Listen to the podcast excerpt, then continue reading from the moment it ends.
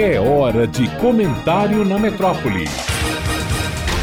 Malu Fontes. Olá, ouvintes da metrópole.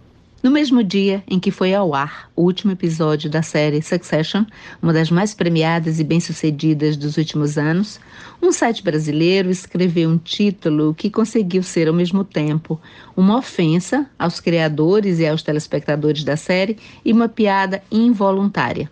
O título dizia: Semelhanças claras, patriarca terrível e filhos babacas. Por que Terra e Paixão é a Succession brasileira? Sim, a moça que assina o texto está se referindo à recém-estreada novela das nove da Rede Globo, protagonizada por Tony Ramos, Glória Pires, Calma Raymond, Johnny Massaro e Bárbara Reis, de autoria de Valcir Carrasco.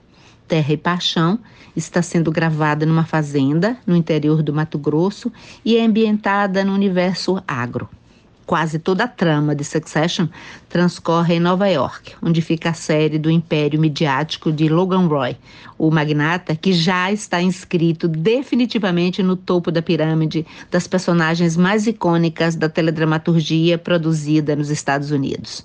Logan Roy é uma versão pop atualizada de um poderoso chefão customizado para o público do streaming é uma inspiração ficcionalizada do magnata real Rupert Murdoch, uma das maiores fortunas do mundo, dono da News Corp, da qual faz parte a Fox News. Na ficção, a referência da família Roy, o patriarca e seus filhos nada funcionais, é a peça Rei Lear, do século XVII, de William Shakespeare submergindo com força no constrangimento afrontoso o texto do site brasileiro, pegando carona no sucesso da série e na expectativa do último episódio, dizia ainda: Succession chega ao fim neste domingo, mas os telespectadores brasileiros não precisam necessariamente se sentir órfãos. Coitados desses telespectadores tomados por quem escreveu o texto involuntariamente engraçado. De resto, o que quem escreveu o texto diz é que o novelista Valci Carrasco se inspirou muito claramente nos Roy para criar o magnata do agro de Mato Grosso, interpretado por Tony Ramos, Antônio La Selva. Nunca vi um capítulo de Terra e Paixão.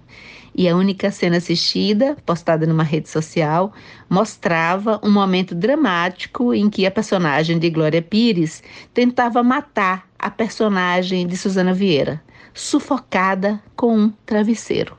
Como se vê, uma cena muito cabível no arco dramático de coisas como Succession. Uma obra-prima de tudo: roteiro, direção, interpretação e trilha sonora. E, no episódio final, nada mais antinovela, nada de desfecho óbvio. A marca de Relier venceu as referências a Murdoch. Malu Fontes, jornalista para a Rádio Metrópole.